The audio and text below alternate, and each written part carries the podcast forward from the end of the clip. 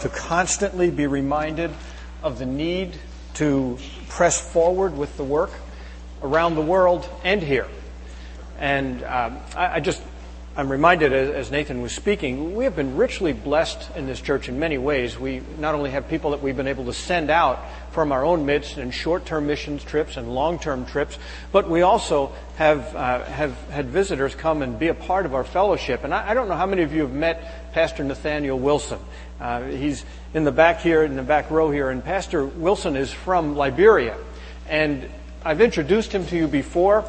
In a few weeks, he's going to be leaving to return to Liberia for the summer. And I've asked him to take the Sunday morning message that Sunday on June 7th and to bring the Word of God to us, open the Word of God to us before he goes. Then we want to pray for him as we send him off for the summer. And uh, I just hope that you understand that our vision here is for this city for this community and also for the world. And we don't know where God is calling some of you. Uh, it's, it's always difficult to say goodbye, but we know that God is doing His work and He's doing it in small ways and large ways all around us. And we, we always want to be a part of that. So never, ever think that this is the whole thing. You come, you, you learn, and then you go home and you say, wasn't that good? Like I had a nice big meal today, and then you, you sit back and watch television and forget. I'm reminded, two people I, I talked to in the last uh, couple days that just reminded me so much. I, I was talking to a man who uh, I sat next to, and he, I, I never met him before, and so we were kind of introducing ourselves to one another, and I got to talk with him a little bit. And I asked him what his occupation was, and he told me what it was. And then I said, Well, what's your favorite hobby? What do you do for fun? And the thing he did next surprised me. Uh, to no end because he started crying. And, and I didn't know what I had said. I didn't know that I had offended him or what I had done. And he said it, it took him a number of minutes uh, to gain, regain his composure. And he said that I'm a dentist and I go to Haiti. That's my hobby. I go and care for people in Haiti who are in deep poverty and I take care of them. And it moved him so much to even think about the needs of people. And that, that he, as I said, he stopped, he couldn't talk for, for a while because it, it touched him so deeply. He's a man who understands that God has gifted him, and his gifting is not just so that he can make money. That's part of it. He can care for his family, but also that he has something he needs to share with other people. That's clarity. That's clarity. I also was talking to another young man on another day um, and, and just amazed at the working that God is doing in his life. He is married to a woman who is not a believer, and he just came to know the Lord in the last year, and he is so burdened for his wife and his children. I had given him, I brought a DVD along as I knew I'd be talking with him. I said, Here, take this. Your wife might not read the Bible right now, but this is uh, the story of the Bible, and it's dramatized, and maybe she'll look at it. And he just thanked me over and over again for that. The, the work never stops. There's always opportunity everywhere you go to reach people, to encourage people, to build them up in the Lord, and, and you just never stop it. Now, we're looking in the book of Ephesians. And the book of Ephesians is Paul, as we saw, like Benny read for us like an email from Paul. That's how it would have been sent out today. If Paul was writing, he would have sent out an email message and it would have been distributed. Well, the message in the letter to the Ephesians is shared to us. We're looking over, reading someone else's mail.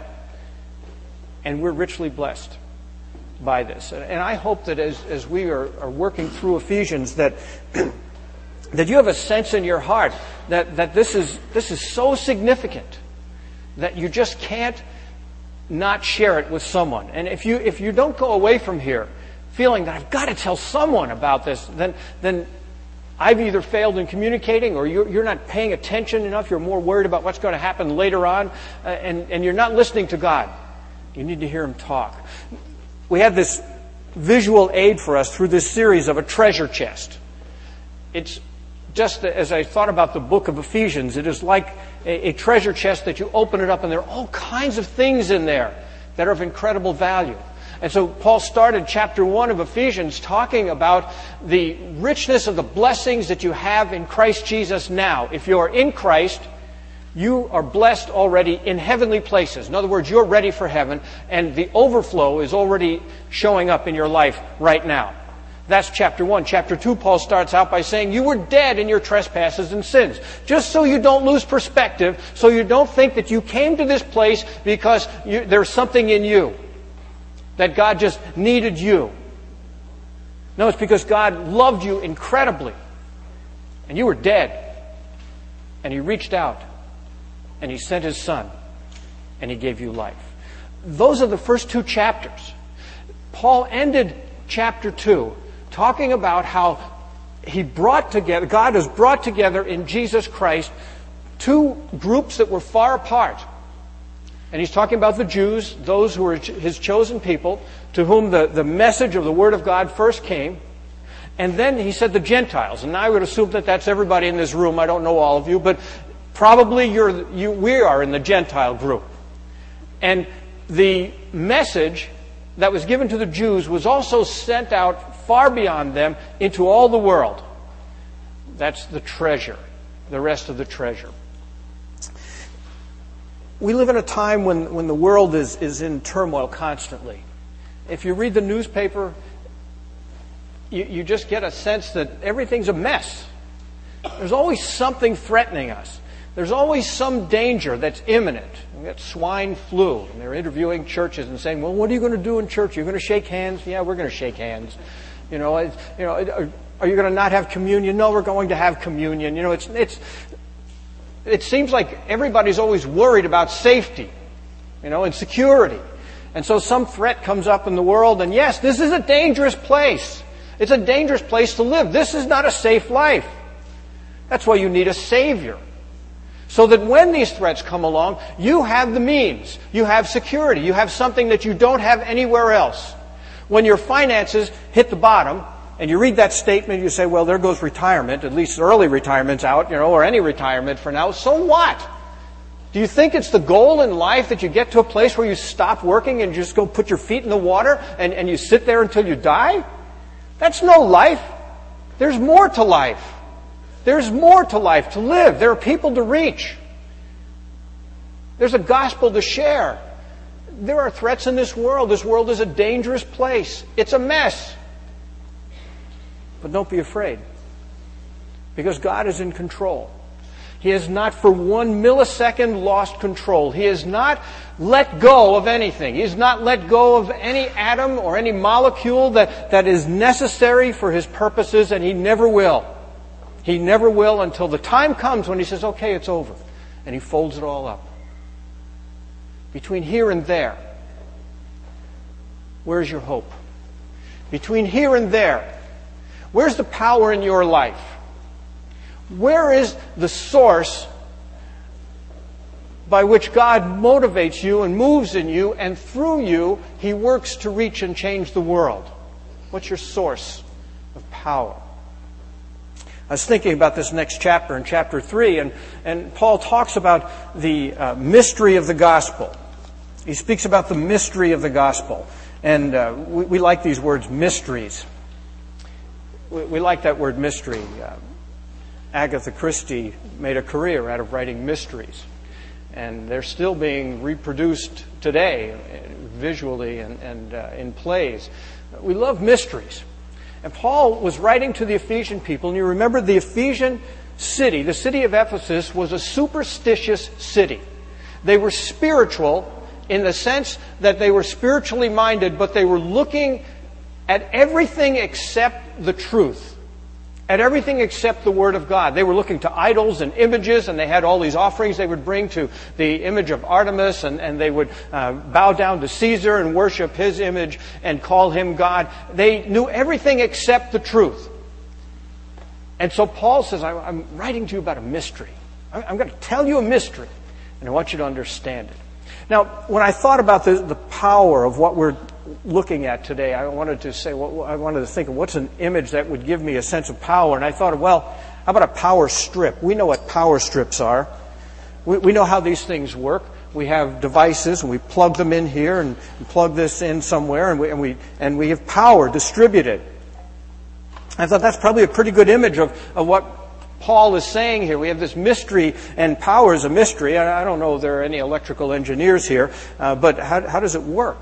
You know, how, how, does this stuff get from somewhere out there and come through wires and end up here and then doing work for you and I? So we can take this power and put it to work somewhere.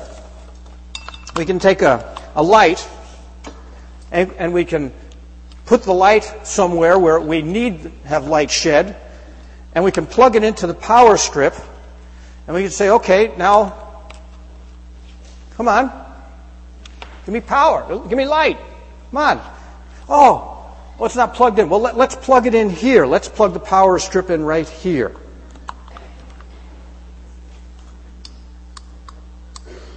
It doesn't work. He said, well, of course, dummy, you know that. You know, we know how it works. The power can't come from here. It can't, it's not in the strip. The power strip distributes the power, but there's no power in the power strip. The power strip can only distribute the power that's given to it. It has to come from another place. And so you have to find a place where there's power. Ah. So the power went to the strip and now it's working for us. It's giving us light. You don't have the power in yourself. You're not the source of power. Some of you hardly have the energy to get out of bed in the morning. So, you know, don't, don't think you've got a source of power anywhere.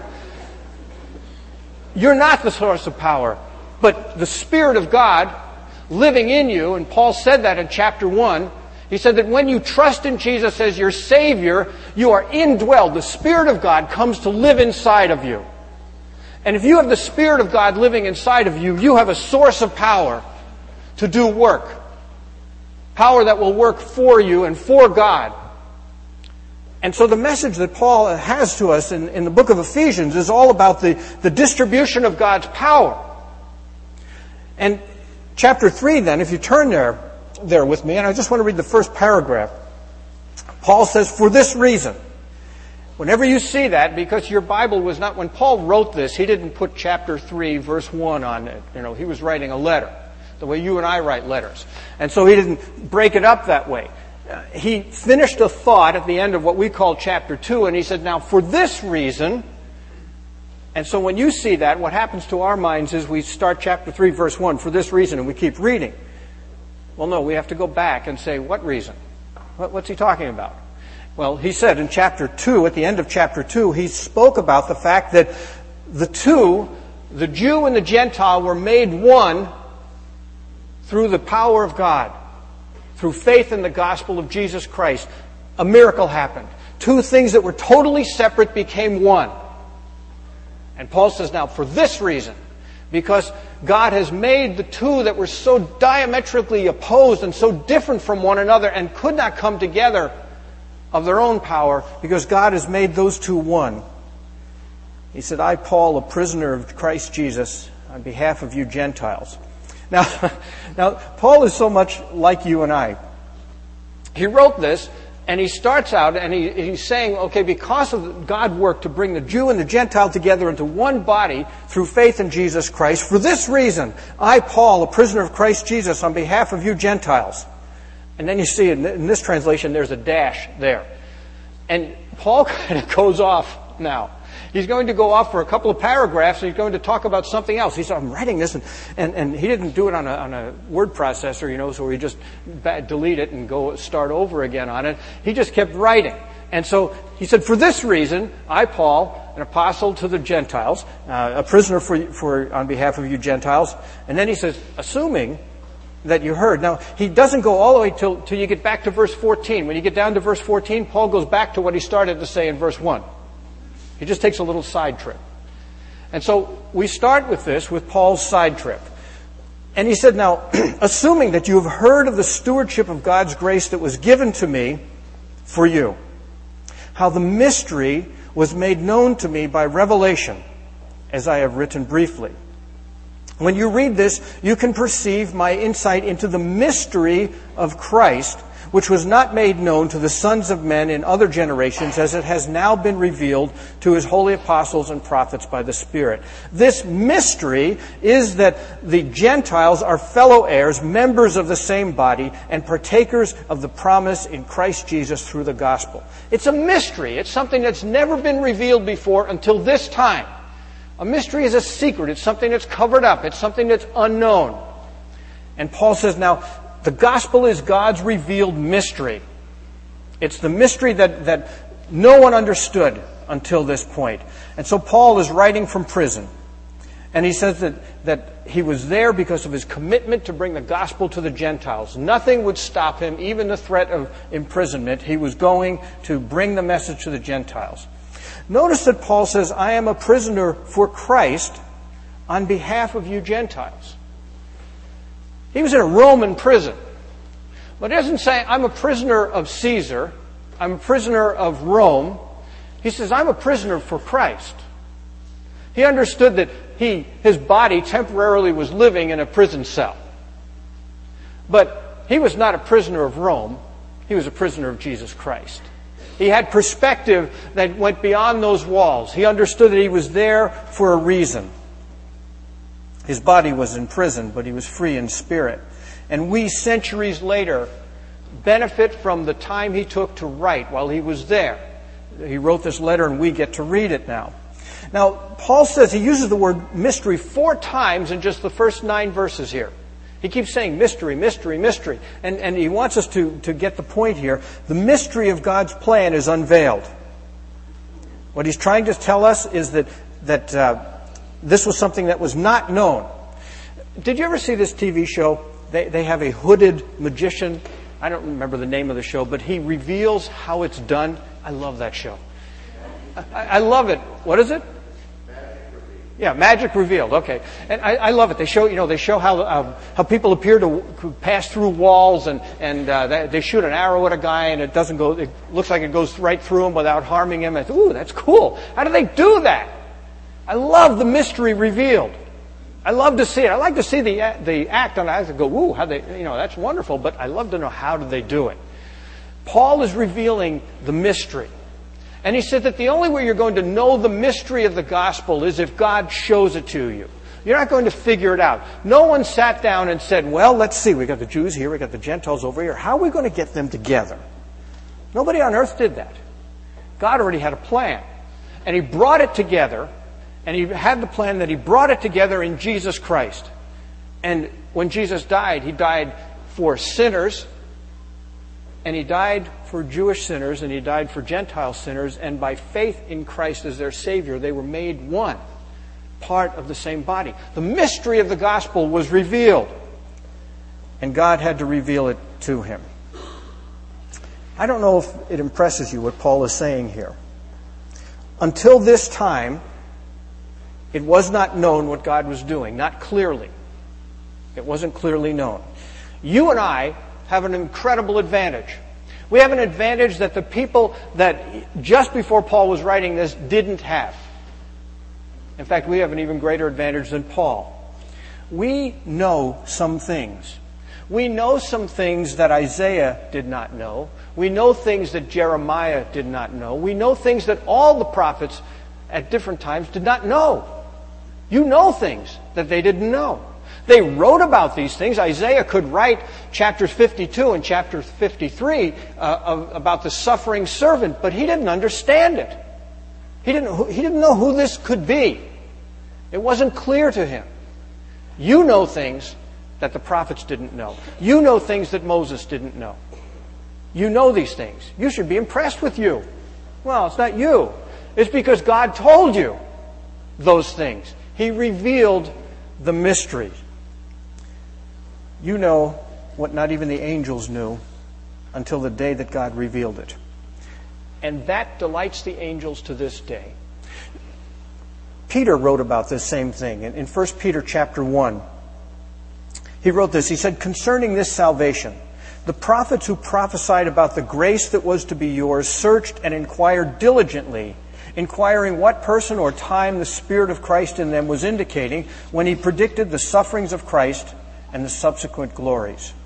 It was revealed to them that they were serving not themselves, the prophets were not serving themselves, but you, in the things that have now been announced to you through those who preach the good news to you by the Holy Spirit sent from heaven.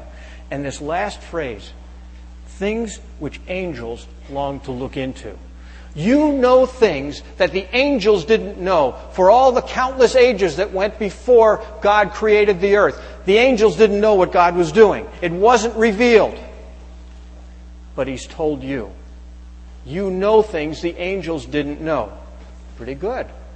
Pretty impressive. You know things that God only revealed in the last days, in recent days, relatively recent days. And the thing that amazes me is that there are some Christians who take this wonderful news, this astounding knowledge that God is making available to you, and you would rather sit down and watch some video somewhere. And you'd rather do anything except look into the Word. You'd rather take time and put it in other places, invest it in other places. And kind of get this attitude, well, that's nice, and what have you done for me lately? What He's done for you is He saved your soul from hell and He's keeping you day by day, keeping you until the day when He's going to redeem that inheritance that He's promised to you. You're going to receive it. How much effort do you put into looking into this wonderful gift of salvation? When do you study it? Do you anticipate Sunday morning as, as something that, oh, I can't wait to get there? I can't wait to see and hear it again. I, I can hear it the, during the week on the radio and I can watch TV shows and hear about it, but I can hear it again. And I can do it amongst my brothers and sisters. I can do it in a, in a body of believers that, that we care for one another, we love one another. And I can do it in that context. I can't wait to get here. Or do you dread it? Kind of like taking some bad tasting medicine. Oh, I got to go to church. Maybe, maybe I can find a reason not to go this week. Oh, did you sniffle? Oh, maybe we shouldn't go this week. I heard that. that that's kind of the attitude. And Paul, writing to these people to the, in the city of Ephesus, this growing church, in the midst of all this pagan opposition, and he was writing to them about the treasures that God has for them, that God has revealed to them. And Jesus admonishes every person that there's a proper priority to living life. You remember that Jesus said, Seek first the kingdom of God and his righteousness, and everything else, all the other stuff, will be given to you. Put, put, put first things first. First things are eternal things. There will come a day in your life, there will come a moment in which you will look back over your whole life and you will say, What did it matter? And you will say, The only thing that matters to me at this moment is what I know about eternity. Because that's where I'm going. I'm about to enter. And at that moment, you will look back, hopefully, and say, Oh, thank God, I know what I know. But some, even some of God's people will say, Oh, if only I knew more. If only I didn't waste my time on other stuff in the pursuit of other things. Live life with a priority. Well, there is also this mystery the mystery of the unity of believers. And Paul says this in verse 6 The mystery is that the Gentiles are fellow heirs, members of the same body, and partakers of the promise in Christ Jesus through the gospel. All the things that God promised to the people of Israel who by faith believed in the coming of the Messiah, those same promises are available to you. God placed the people of Israel in a special place in his heart. There are several places in the Old Testament where they're called, they are referred to as the apple of his eye. Did you ever hear that saying? The apple of his eye? You ever think of what in the world does that mean? Got an apple in your eye? What are we talking about here? Doesn't make any sense when you think about it. But we all know what we mean when someone says, she is the apple of his eye, or that child is the apple of his eye. We know what that means because it comes out of the Bible, and we understand the meaning of it. It's come down into our culture. We know that that means that that's, that's got a special place in that person's uh, heart, in your heart. In Deuteronomy chapter 32, Moses was writing. He said he found him, talking about Israel, he found him in a desert land and in the howling waste of the wilderness. He encircled him. He cared for him. He kept him as the apple of his eye. What's the apple of your eye? The apple of your eye is the center of your eye. It's the place, the pupil of your eye. It is the, the center of your eye. Now, there's something about that in, in the, the image to me. The, the image is one of nearness. There's nothing nearer to you than right in the middle of your eye. It's the place that you focus. It's what you're looking at. And of course, God, in talking about Israel as the apple of his eye, it was the place that gave him pleasure to look at them. It was also a place of very sensitivity. I remember in the, in the story, The Hiding Place, about Corrie ten Boom and her family. And they lived in Holland during the Nazi occupation, and they were hiding Jews to protect them from the Nazis. And as they did that, her father one day, Corrie's father one day, said that they should pray for the Nazis. And she said, Pray for the Nazis, these brutes who are, are killing our land. We should pray for them. And her father said, Yes, we should pray for them because they have touched the apple of God's eye. They have put out their hand against God's favorites. And do you think they're going to get away with that? Do you think there will not be something that happens? Uh, and so the, the people of Israel were the apple of his eye. And, and God has brought you together. And the promises that were given to the favorites, to his favorites, were also now extended to you through Christ Jesus. You've been given that. And it's such a wonder that God has allowed us to join in with His chosen people to receive the promises that He made as joint heirs, equals. Not come lately, so, oh, these guys, they came along at the end. No, God says, you get the same thing. All that I promised, all that I have in mind for my children, you get that. Well, now, verse 7. Paul says, Of this gospel I was made a minister according to the gift of God's grace, which was given me by the working of His power. To me, though I am the least of all the saints, this grace was given. Paul said he's the least of all the saints. He never lost sight of the fact that he was a murderer. He never lost sight of the fact that he didn't deserve anything from God. He had killed, not just indiscriminately, he had killed very focused. He killed those who professed to follow Jesus. He attacked the church. He attacked God's children. And he was, never got over this. And when he wrote to Timothy, he said the same thing again. He said, I'm the least of, of, of all the saints. I'm the chief of sinners.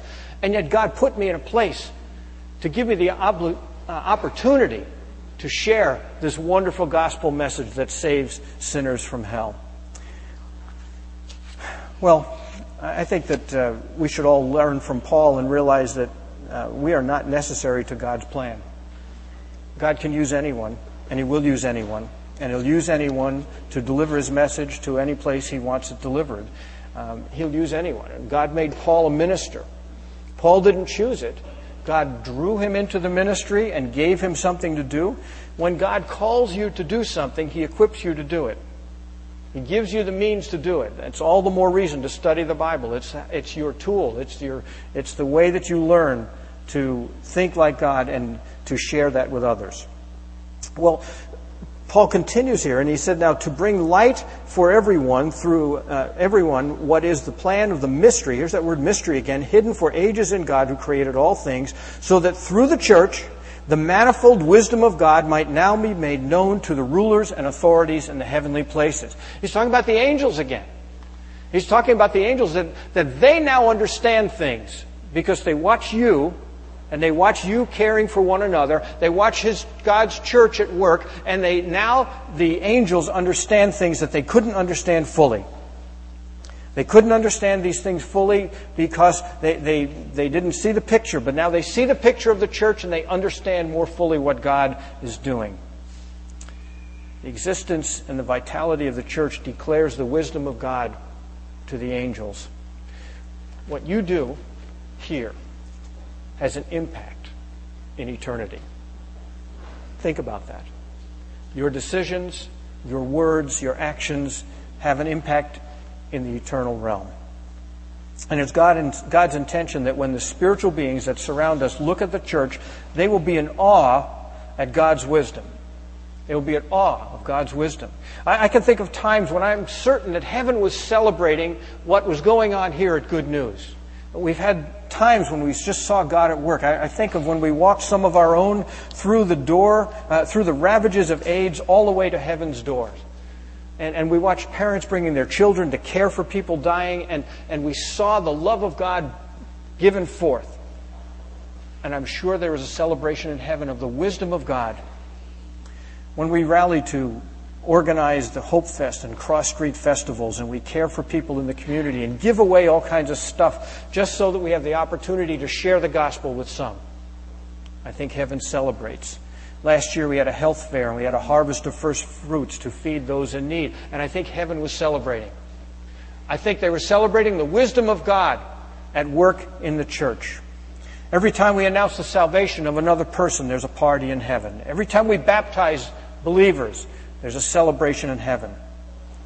When I see the loving care that our teachers give to their students, I believe that God is pleased.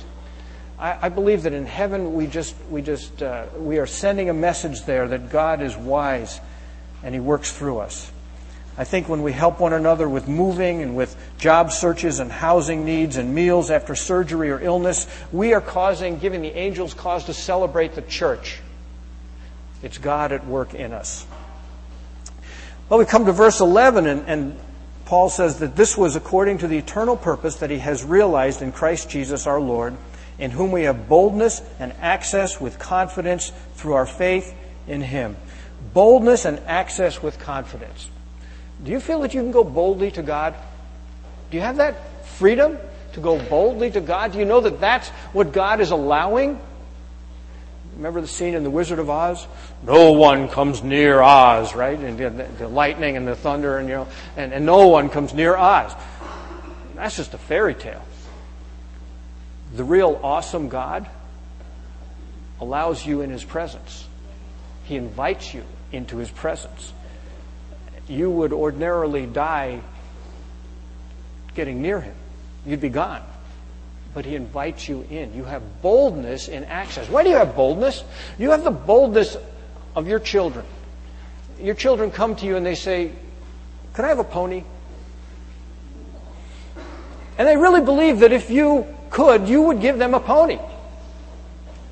They have boldness to ask for these things. Of course, later on, they have boldness to ask for your car and other things too. You know, they have boldness because of your relationship with them.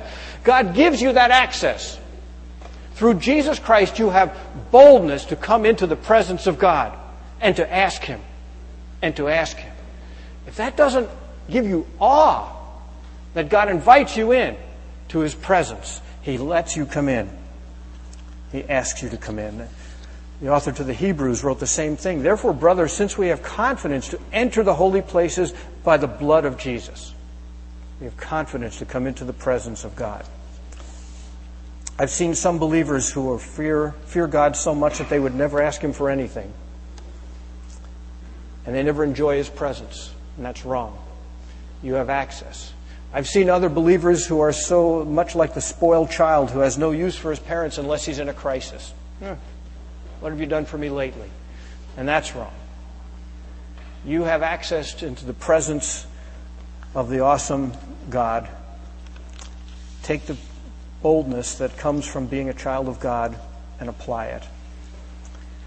With confidence, we go into the presence of God because of Jesus.